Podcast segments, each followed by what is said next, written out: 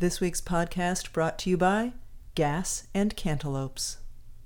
We've been playing a ton of Boggle in the month of August. Uh, some of this has been on vacation, some of it has just been cutthroat games at the dinner table late at night, sometimes involving the kids, sometimes just one on one. And uh, the other night I played Wolfs, W W O L F S, and you challenged me and said, Wolfs, it's wolves. And as I said to you, Bill Wolfs down his sandwich or Bill Wolves down his sandwich? I don't think I gave you the points.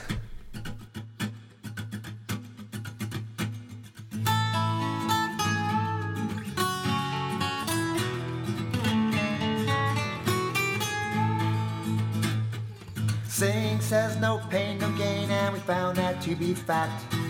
The road might twist and turn a bit, but we all arrive intact. Mr. Mom and Mrs. Dad having each other's back. Day by day, just to keep it sane. Who's the ball and who's the chain? It's hard to tell right here on Happiness Lane. We're recording this podcast in a house full of kids, so there will be a lot of uh, fun background noise, I'm sure, as we as we talk about stuff. And we don't normally talk a lot about sports other than youth sports, but a ton has gone on in the last few days in the world of women's basketball. And we'll start with Lindsay Whalen has announced that she's going to retire at the end of this WNBA season. Um, they only have a couple of regular season games left. The last game of the WNBA regular season is the 19th. The WNBA playoffs start on August 21st. And after uh, Lindsay announced that she was going to retire, I sent a tweet out and just said, Has anyone, male or female, done more for Minnesota sports? And there was a ton of response from people. Um, most WNBA fans and Minnesota Lynx fans said, No, indeed, no other Minnesota person has done more for Minnesota sports. But since I have you as what I would consider my authority on it, who would be in that conversation? You know, not that to say the Mount Rushmore of Minnesota sports, but who would be in the conversation of people who have done the most for Minnesota sports? Nobody has done more. I, I never like the Mount Rushmore It's become a cliche. I, I like to think of it as if Minnesota ever became its own country, and it probably should, who would be on the money? And I think her face would be on like the twenty dollar bill, the basic. Uh, well, there'd have currency. to be a thirteen dollar bill just Well, in honor of Lindsay Whalen's jersey. You know, a lot of people responded though. You know, Kirby Puckett, Randy Moss, Joe Mauer, Rod Carew. The one thing that makes Lindsay a little bit unique is that she's from Minnesota, went to the University of Minnesota, ended up coming back to the Lynx. Now is going to be leading the the U's women's basketball team as their head coach. So I guess Joe Mauer is from Minnesota, but are any of those other icons? Well, you know, Jack Morris, uh, Paul Molitor, the Twins manager, Kent Hrbek grew up in Bloomington, where I grew up, and was uh, a great, huge hometown hero when the Twins still played in Bloomington. And he hit a home run, a game-winning home run at Yankee Stadium in his first game in 1981. And you know, here's a guy who you could then see at the Sports Page Bar in Bloomington in the wintertime or bowling at Airport Bowl or something. So it was it was crazy. It showed you that holy smokes, all things indeed are possible. This guy who went to my high school, Kent Hrbek, is now playing for the Twins. Joe Mauer was the National Player of the Year in high school as a as a football quarterback who signed a letter of intent to play at Florida State before he was drafted number one by the Twins and went into went into uh, baseball.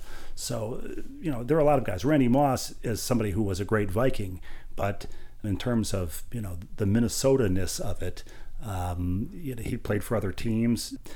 Rod Carew, not from Minnesota, famously from Panama, but to me, growing up, he was he was what made Minnesota a, a national story. Rod Carew was on the cover of Time magazine, the cover of Sports Illustrated. You know, the network news came to my hometown, Bloomington, to cover him in 1977 as he made his assault on Ted Williams' uh, 406 uh, batting average. And so, to me, Rod Carew was somebody who brought the nas- national attention to Minnesota at a time when uh, it got no other national attention. The Vikings had just played in their last Super Bowl. uh, Mary Tyler Moore show was had gone off the air, and uh, and now Rod Carew was the guy on the on the coin or the guy on the stamp for Minnesota, and Lindsay Whalen as you know the way the Queen is on the stamp in England, she would now be on the stamp uh, if Minnesota were its own sovereign nation. So you're putting her on the stamp and on the money. I actually covered the draft in 2004, where she was chosen, I believe, fourth by the Connecticut Sun. And um, I've never seen someone look so unbelievably disappointed on draft day. And of course, it was because she wanted to be drafted to the Minnesota Lynx and had a great career in Connecticut. Mike Thibault was the coach there. And to his credit, he knew how much and how badly she wanted to go home. So they traded her, ended up getting a high pick. I think they got Tina Charles with that pick. But you know she she wanted to go back home. She well you know as, as great as she was in connecticut they let her do that and, and say, led led the lynx to four championships. And also to her credit she gave everything she had for connecticut. She was enthusiastic. She promoted oh, yeah, connecticut absolutely. as a uh, you know took them to a couple finals. They didn't win championships in connecticut but uh but anyway so that that was really big news. Um, in the WNBA the day before Lindsay announced her retirement, the Dallas Wings fired their head coach, Fred Williams the Wings had been in fifth place, then went on an eight game losing streak. They play tonight at the Connecticut Sun as we record this on Tuesday. So, you know, their, their playoff hopes are, are hanging in the balance. There were reports of an altercation between Fred Williams and the owner and GM of the Dallas Wings after their game in, in Washington. So, all kind of stuff going on in WNBA. And then today, again on Tuesday, huge college women's basketball news where it was announced that um, UConn and Tennessee will resume their rivalry. They have not played since 2007. Coach Summitt cut off that rivalry. I'm thrilled that it's going to be renewed, not this season, but the following season. They'll play in Connecticut, 2019 20, and then 2021 they will play in Knoxville. So, uh, and it's going to be part of the We Back Pat games um, for Alzheimer's awareness. So, anyway, it's just a lot of stuff is going on in women's basketball. Nothing is planned on this nonsensical podcast, so let me just uh, bring this up out of the blue to you. Was it January of 1995 when UConn and Tennessee played? For the first time ever, yes, in Gampel Pavilion. Yep. Your senior year, yep. and uh, can you tell me just what that was like and how that all, what was at stake, and what happened? Well, women's basketball was on the verge of, of exploding. Um, 1994 national championship was when Cheryl Swoopes scored, I think it was 47 points to lead Texas Tech to the national championship. Um, things were on the verge of women's basketball was on the verge of really becoming a national uh, story. And the NHL the hockey players uh, were on strike um, early in that winter you know of course UConn is located right in the backyard of ESPN you know about 40 miles I think from Bristol and uh, we were undefeated and so it was a huge story uh, Tennessee was ranked number one at the time I think we were ranked number two and uh, they came to play. And um, kind of had never been ranked number one at the time, is that? No, we, we had never been ranked number one. No one had expected us to be undefeated at that point, and it was a huge game and uh, and sold out arena. It was on ESPN, and uh, we ended up winning that game. The game was played on Martin Luther King Day, a Monday. The uh, AP poll normally came out on Monday. They held it for the first time ever uh, and, and released it a day late so they could get the result of that game before releasing the poll but it was one of the one of the games that is a, a, huge benchmark in the history of women's college basketball. Not just in this rivalry, not just in the in the history of UConn and Tennessee, but the history of the sport. Uh, it was a huge deal, and uh, I, I, just remember after winning, you know, we won that game, and you know, just doing a bunch of media and other stuff, and and eventually the uh, the arena Gampel Pavilion was empty, and, and Jennifer Rizzotti just saying to me that our men played that night. I think they may have played Georgetown at the Hartford Civic Center, and I with Allen Iverson. I may be getting the opponent wrong, but I think that's what it was. And I just remember Jen Rizzotti saying to me, because she was one of the only people on the team with the car, and she was going to drive us to the game in Hartford that night. She said, uh, "Do you think if I got pulled over for speeding, I'd get a ticket today?" And it was just kind of the feeling of, yeah, we are. Um, you know, that was at a moment where in Connecticut, I think we probably could have done no wrong. And and since her license plate was JR twenty one. No, her license plate at the time was 21JR because somebody else already had JR21. Uh, Jen, well, until she moved out of Connecticut, she's now the head coach at George Washington, so lives in Virginia. Until she moved, I think her license plate was still 21JR. Well, uh, the real legacy of that game, now January of 1995, the next morning, you were on the front page of the front section of the Hartford Courant, a big photograph with you with your arms raised and the number ones, and your eyes were sort of popping out. Yeah, it's a horrible picture. Yeah. But that that picture, that front page was framed on the basement stairwell of your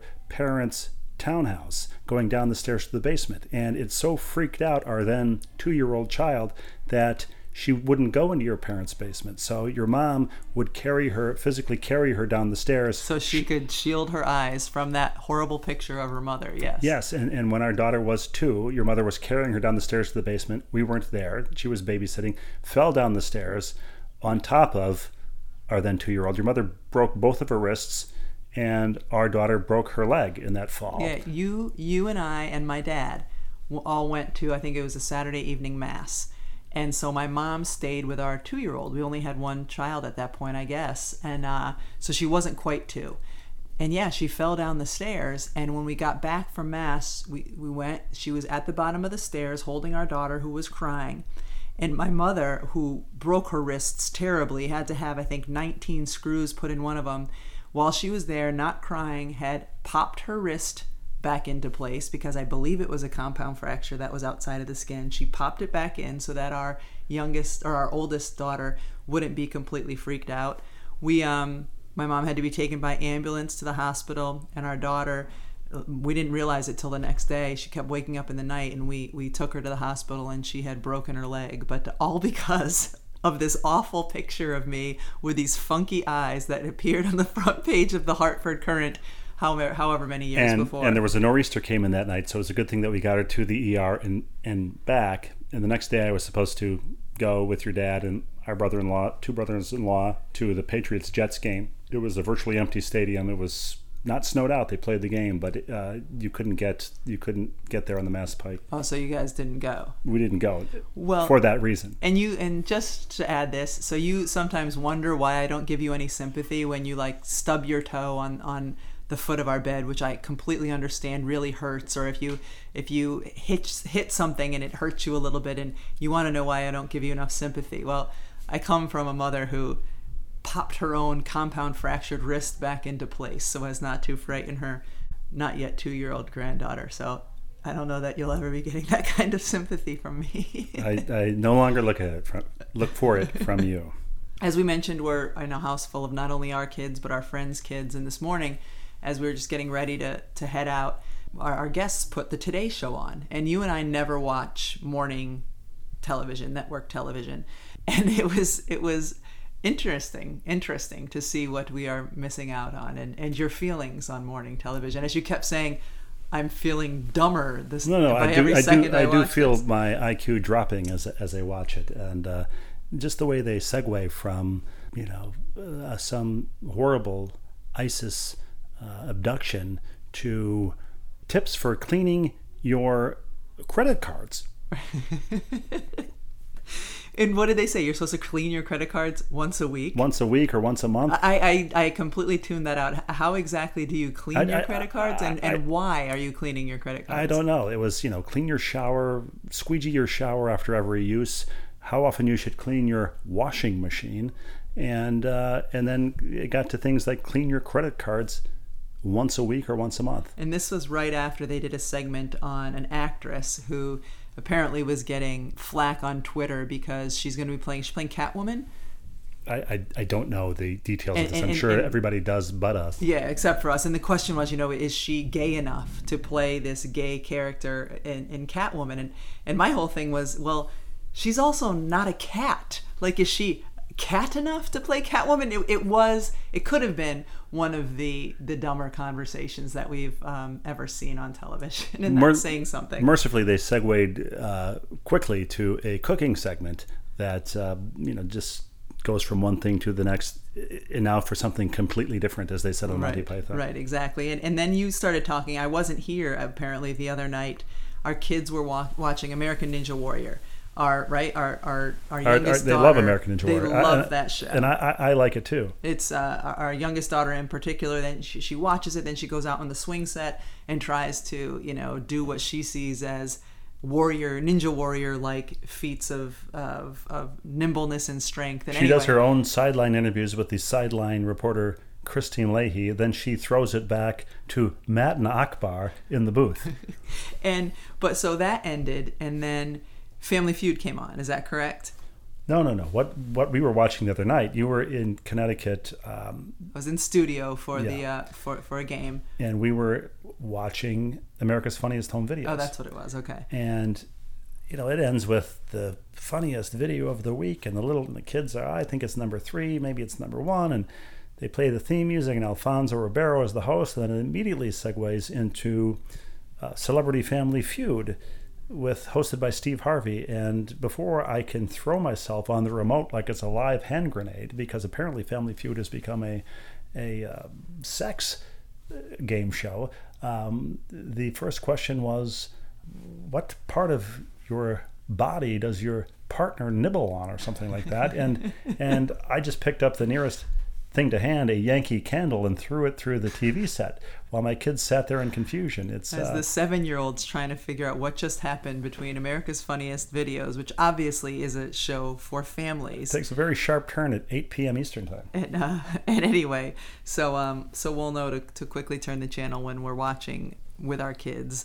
Uh, we were at lunch the other day at a local taco joint, and it was we were just laughing about um, the names of some of the tacos. And what was your uh, what was your favorite? Well, first set the scene of, of our taco pots, our well taco uh, spot. uh, the pun is very much intended when you said taco joint because joint is in the name and one of the names of the tacos the potato based taco is the pothead and if you're not getting this picture sufficiently uh, you know bob marley is playing as you walk in and uh, you know it's It's it's yes, it's it's my, my favorite thing about it though is you go up to the counter, you order, and they have a giant tip jar.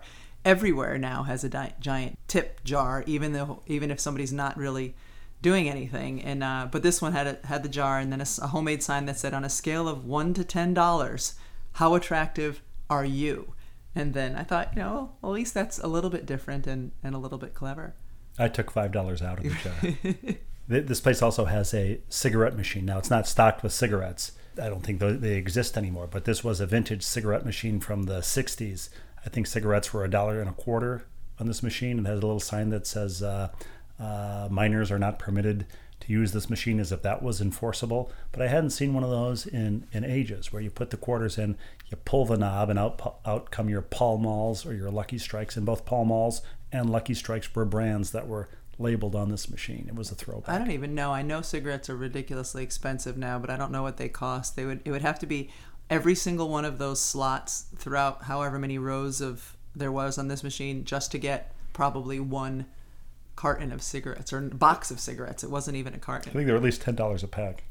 We were uh, I was at the grocery store earlier this week and the woman who checked me out I wasn't at the, the one I typically go to um, where I feel like I'm friends with all of the checkout people Was there. this was this somebody ringing you up, or were they just checking you out? Yeah, they were they were doing both actually. This it was a shorter woman who was ringing me up, but she was also clearly Shorter than you. She was very short, and uh, I would say about five feet tall. But she was also clearly checking me out because she just looked at me at one point and said, "You're so tall." And I just smiled and said, "Yes, I hear that a lot." And then she said, "You know, she was on the other side of the the conveyor belt thing." She said, "As a matter of fact, I'm going to stay over here because you scare me." and I didn't quite know how to respond to that. I just laughed and said, "Well, I would never intentionally scare you, so I'll stay over here too." That was verbatim what I said when we met. I'm going to stay over here because you scare me. That's lovely. Um, but yeah, it was just such an odd thing to say to a stranger. But um, but whatever. I've heard weirder weirder things from um, from strangers throughout the course of my life. By the way, I've been at the grocery store unusually twice this week, both times in the same T-shirt. I'm silently correcting your grammar, not because uh, I've been wearing it all week, but but because I only clean my credit cards and myself uh, once a week. No, I was wearing I was wearing this T-shirt twice in the in the span of a week at the grocery store, and twice, including this afternoon. Two different people said to me in the aisle, "I love your shirt." Today, the lady said, "I love your shirt. I'm an English teacher." A week ago, the lady said, "I love your shirt. I'm a school teacher." Well, there you go. You're uh, you're big with the teachers. I mean, it is a perfect t- shirt for teachers. Although teachers wouldn't be silently correcting your grammar, they would be Well, vocally No, they might be just making a in a grocery message, store. Yeah, I suppose they they're you know, writing on your paper. They're correcting it silently. Yeah. Well, along the lines of the woman who, who I was scaring, I um I stopped at a Starbucks a few days ago and, and I gave my order and it was a tall iced coffee and she asked my name and I said Rebecca and I went over and was waiting for it for the the coffee to be ready and they put down a coffee that looked exactly like mine and um and the woman said Heather and I was thinking, oh, maybe it's mine. You know, Rebecca can, I guess, kind of sound like Heather. So I went and picked it up and looked at the side of it and realized it was not my order. And right then, a woman came over and it was hers. And, and this woman, I would say, was in her mid, early to mid 30s, young, and tattoos all down her arm. And, uh, and I just said to her, I said, I'm sorry, you know, that I touched your coffee cup. And she said, Oh, I'm not worried about that. You could lick it and I'd be okay. And um, Did I you? yeah, right. I, no, actually, I just said to her, I said, "Well, I, I won't and wouldn't do that." But um, just how different, you know, a, a different person who is a germaphobe could have perhaps asked for a whole new coffee because I had touched the side of the outside side of the cup, and this woman could not have cared less. First of all, Heather does not sound anything like Rebecca and could never sound anything like Rebecca. Have you seen the way what names? I mean, you say Steve. That's almost un- unmistakable. I mean, I have had a variety of, of names come out that might or might not sound like mine. So the writer Martin Amis, the English novelist Martin Amis, he was interviewing Truman Capote near the end of Truman Capote's life in Truman Capote's apartment in the UN towers in Manhattan. And he spent three or four hours with him. Truman Capote was in a sick bed in his apartment. And they talked about writing and literature and Truman Capote's career. And at the end of these three or four hours, Martin Amis produced Truman Capote's latest book and asked him to sign it. Now, they've been talking for several hours, and Truman Capote stared at the title page for a good two or three minutes as Martin Amis uh, writes of this story, and finally looked up and said, Martin Amis realized he didn't know how to, to whom to address to address it. Finally, the only safe thing there is to say, "Can you spell your name for me?" well, Because I've been in this boat many times, but Truman Capote said, It is Tony, isn't it? And Martin Amis replied, uh, Martin, I said, trying very hard to make Martin sound like Tony. and you know how sometimes if you don't know somebody's name, but you think you might know what it is, it's either Tony or Martin, so you kind of give a half, hey, Martin, you know, Yeah. you just mumble something Yeah. that mashes the two up, and that never works well. But uh, but I, I, I still do that. Well, generally, you're not in a situation where you have to use someone's name, but that is one where Oh. you definitely do. If you're It- signing something to them, in a book signing line you do you do all the time and if somebody might either say remember me? Of course i remember you and then not offer their name. So you have to say again how do you spell your name? And they said, it's bob. Right. and then you say yeah but is it bob with three b's? I mean is it Right. b-o-b-b i can't remember. Well, we now know because of Denny with one N that even the simplest names, you have to ask people how to spell them. We mentioned that we're here and we have friends visiting, uh, and it's it's amazing sometimes when you're in conversation with people that you've known for a really long time and you feel like you've heard most of their stories and then all of a sudden they come out with something that's completely completely kind of blows you away. And last night we were having a conversation about uh, the world and somehow carter page came up. And our friend said oh i went to school with him all the way from elementary school through high school. And we said what she said, "Yeah, he's I, he used to hang out at my house. We were good friends, you know, second grade to twelfth grade at a Catholic school in New York State. Our friend was um, grew up with Carter Page, and it's like, how has this never come up in a year conversation ago before? a year ago um, the, the notorious john wayne bobbitt came up as it were in conversation. With another set of friends who we've known for a really long time. and that friend said oh yeah i went to high school with him. Yeah, I mean, how? It, it just it, it it baffles me that that we could know people really well and for a lot of years and be in, in situations where we've had conversations with them and somehow the fact that one of them went to school with John Wayne Bobbitt and the other went to school with Carter Page had not come up yet. I, I suppose you know Carter Page hasn't been in the news until the past what year and a half. But still, in that year and a half, you would have thought at some point our friend would have mentioned that she grew up with him. This is apropos of almost nothing, but when are we going to talk about John Wayne Bobbitt again? After that whole thing happened, and he was That whole thing, not yes, that half he, right, thing. He was restored to uh, to health. I, maybe the funniest line in a Letterman monologue ever was uh, doctors expect him to make a full recovery, though they said it will be another year before he can eat at Benihana again.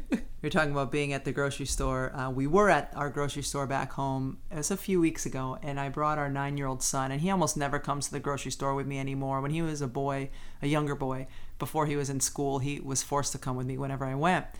Anyway, he came with me, and we only had to get a few items, but we ended up getting some flavored waters, and we got a bunch of them. And and as we're going, we're checking out, the lines were really long. And I said, we can go to the 12 and fewer items line. I said, because even though we have 10 waters, it's all really the same item, right? And as we're in line, he was so nervous. He said, it, it will count as one item because if it doesn't, we're going to have 16 items and that's too many. Like he was having a nervous breakdown, worried that we were going to get in trouble because we were in the 12 items or fewer line and I was counting 10 waters as one item and it was just it was just sort of an insight into the fact that he is your son because I would imagine this is the same kind of thing that when you were a boy would have flustered you a bit. When I was a boy, I, would freak out now if in line with 13 items. Yeah. I and, mean, and and I would be torn between having 13 items and letting the checkout person know that it's 12 items or fewer, not 12 items or less. What what does it normally say? Because maybe I'm getting it wrong. But oftentimes uh, it says 12 items or less, and that drives me bananas. Even if I'm, especially if I'm well, purchasing bananas. Explain to explain to those who aren't. There's, there's, I mean, why why is it fewer and not less? Of course, I understand, but for those who might I not, understand. I don't, I'm not going to insult the intelligence of of our esteemed audience by saying that if it's liquid, you know, put less gasoline in than you did last time. If it's numbers, put give me fewer cantaloupes. Okay, I will. I promise to give time. you fewer cantaloupes, and um, and I will let you explain this to our children when they want to know the difference between less and fewer. Uh, we'll know, definitely make sure it involves cantaloupes. The thing at the grocery store, we were at the grocery store one time in the last couple of years, and the ice cream aisle had ice cream sign ice cream, and then another sign on the next freezer case novelties, and then they had another sign, but a permanent sign on the next freezer case sherbert S H E R B E R T. right. Well, it's not sherbert, as you know. That's what some places up here call it. Like if you No. go to Friendly's, that's how it's listed on the menu. They're calling it wrong. People call hamburgers hamburgs around here. That doesn't make it right, does Well, it? I'm just saying, like that's not that's not an uncommon spelling or word that is used up here, re- referring to that non-dairy ice cream. I'm going to hear it from people, but sherbert is what Ernie says to his roommate. of course, it is. Well, let's go to our voluminous viewer mail. Kids, it's time to answer our voluminous viewer mail, which has uh, been piling up over the last five or six days. That's ballandchainpod at gmail.com. And Ball in Chain Pod um, that is our Twitter handle as well. I'm going to start off on Twitter. Michael Atchison sent us a tweet. He said, "I too hate to shuck corn, but if you cook it in the husk in the microwave, all of the silks will come off and the corn will be perfect." This was not information I expected to share today. I had no idea. I've cooked corn on the cob in the microwave before, but I've always shucked it first and taken the silks off. But he also sent a link that I will re I'll share this on Twitter that tells you how to do it. But if you cook it in the husk in the microwave, uh, all the silks will come off. So there we go. We've just solved a problem that has been the bane of your boyhood existence. How about that? that's, I almost feel like uh, there are no more worlds to conquer. I feel like Alexander the Great with no more worlds to conquer now that we know how to get rid of the silks and we know how often to clean our credit cards. Well, there's a lot still for you to conquer, but uh, here's one from Chelsea fan in St. Louis. Forget finding the perfect corn. What about the people that open the eggs to find the perfect dozen? Well, you're not trying to find the perfect dozen. You're just trying to find a dozen that aren't that where one or two of them's not cracked. I always open the carton of eggs and see if there's one or two cracked, then you take a different one or you take two from another carton so that you have 12 uncracked eggs. That is that's a no-brainer. That's nothing to me like Well, like you know, partially shucking the corn in the grocery store. I went to the drugstore yesterday to get something else, and you texted me to say we need eggs. I picked. I looked at a dozen eggs. One of them was cracked, so I looked at the next. Another one was cracked. I looked at the next. Another one was cracked. It was only on the fourth attempt that I didn't see any that were cracked. When I got home, you said, "Well, you can put all of the cracked ones in in one carton." And you know, rearrange the eggs into different cartons. I didn't realize that that life hack at the grocery store. Well, of course, yeah. If you just have one that's cracked, you can just take that out and put it in another. And of course, if there's a bunch in there, then you can bring that up and, and give it to the the checkout person so that they can take care of it and somebody's not stuck with that. But, uh, but yeah, completely different from the corn. Tom on Gmail writes, I would never use someone else's workout clothes. You mentioned some hotel you were staying and offered offered workout clothes if you forgot them. Yes. I would never use someone else's workout clothes. I do a fair amount of travel for work and I forget my workout if I forget my workout clothes, I just don't work out. More to the point, when my now 21 year old was in third grade, he was not eating his green beans one night at dinner. Well, I told him, eat your effing green beans. But I actually said the F bomb. Not my best parenting moment. I wonder if that. I would hope that from now uh, going forward, that's how the kid always, that, that's what he thinks the true name of green beans is, is effing green beans. Leslie writes, uh, I'm catching up on episodes, but in episode 37, you were talking about the Make Me a Sandwich shirt. I saw a guy at the airport, Right. a young man in a, sa- in a t shirt that said, Cool story, hun. Now go make me a sandwich. right. So about a year ago, Leslie writes, a state senator got busted in a hotel room with an underage male. When he answered the door to the cops, he was wearing a shirt that said Ephesians 5:22 with a picture of a sandwich underneath. It said, "Go make me a sandwich."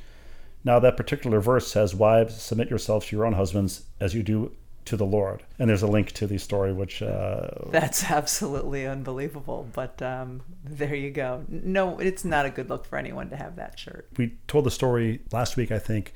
Josh in Wyoming's mother got a ball signed by Pat Summitt, and Yes. she it's now Saran wrap. Yes. And you questioned the uh, Why would anyone put a sport item of uh, sports memorabilia in saran wrap? Well, Josh is here with the answer. Josh says to clarify on the saran wrap on the basketball, part of the ball was white so it could be written on. You know those panels Yeah. Yep. that you Those can are sign, the best, by far, the best basketballs to sign. which it was, and mom wanted to be able to show it off without fear of the writing getting smudged. Now that is that's smart. It's been I on there so long now that I'm sure if you took the wrap off, all the writing would come with it. And then you'd have a, you know, like the carbon copy back when we were kids, and the teachers would go down to the teachers' faculty room, and they'd, you know, turn the handle on that thing, and they'd actually make the carbon copies. You know what I'm talking about, right? Of uh, Yes. of of whatever your homework was. That's what it would be. It would be the you know the carbon copy of Pat Summitt's signature. Josh, by the way, five years ago went on a big weight loss kick and was working out every day. I forgot workout clothes when a spur of the moment trip came up, and I have rented workout clothes from the Westin, unfortunately. They did have an odor about them that made me swear to never forget my own clothes again. So perhaps it's just kind of a motivation. Five thing. years ago, and and that's the thing. If I was at a Westin and, and needed clothes, because I've met Josh and he and I are about the same height, although I doubt he wears a sports bra, I would probably have the exact set of clothes that he rented five years ago. But good for him. Instead of blowing off his workout, he just wore those nasty clothes. We'll do one more before the house is completely overrun by the nine kids or whatever we have here now who are getting hungry for dinner. This is from Rachel, who, after listening to the podcast with Holly Rowe as your guest in basement, my husband looked at me and said, I think Holly Rowe might be your spirit animal. Rachel's a Utah Jazz fan. She's forgiven Holly for diagnose, helping to diagnose Michael Jordan during the flu game. But Rachel writes, when she talked, when Holly talked about breaking up with a guy over him not understanding the importance of Pat Summitt, I looked at my husband and told him that he's lucky he appreciates Coach Summitt. On more than one occasion, I've had very animated, heated conversations regarding the best basketball coaches in history, and I've stood up for Pat Summitt and Gino Auriemma. Friendships have been lost. One guy has been broken up with, parentheses, he was no Mr. Switzerland, because they couldn't imagine a women's coach being considered alongside men's coaches. Well, tons of people on Twitter have said how much they've loved that podcast with Holly Rowe and also how much they love the Holly Rowe Minute. So I think it's only fair that this is the right time that we should go to the Holly Rowe Minute. And now, a report on the news of Holly Rowe. And Holly Rowe, let's go down and check with you. First time I ever worked a game for ESPN, it was, you know, you're excited, you're getting a big shot for ESPN. And I was doing my open at TCU, and I remember my report exactly. I was doing a report about freshman running back LaDainian Tomlinson, the all time leader in Texas high school rushing yards, is getting his first start tonight. And so, you know, I'm really nervous because the name LaDainian Tomlinson is not one that just rolls off the tongue. Well, they're bringing in the game ball by helicopter. And my back's to the field and I can feel the rotors of the helicopter and it's oppressive. Like my hair's flying, I can feel it. Well, the cameraman that I'm facing all of a sudden falls to the ground. And I think, surely we're about to die. The rotors of the helicopter are too close. So I fall to the ground.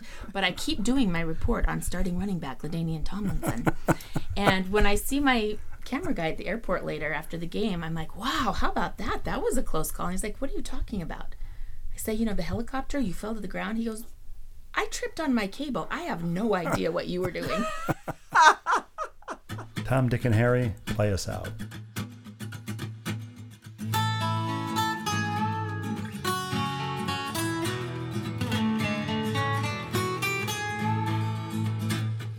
Sing says no pain, no gain, and we found that to be fact. The road might twist and turn a bit, but we all arrive intact. Mr. Mom and Mrs. Dad having each other's back. Day by day, just to keep it sane. Who's the ball and who's the chain? It's hard to tell right here on Happiness Lane. Six of us and the family pet live in this cuckoo nest. Daily grind puts sanity to a daily test. Androgynous, ambiguous, what we give for a little rest. Day by day, just to keep it sane. Who's the ball and who's the chain? It's hard to tell right here on Happiness Lane.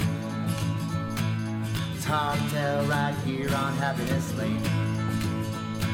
It's hard to tell right here on Happiness Lane.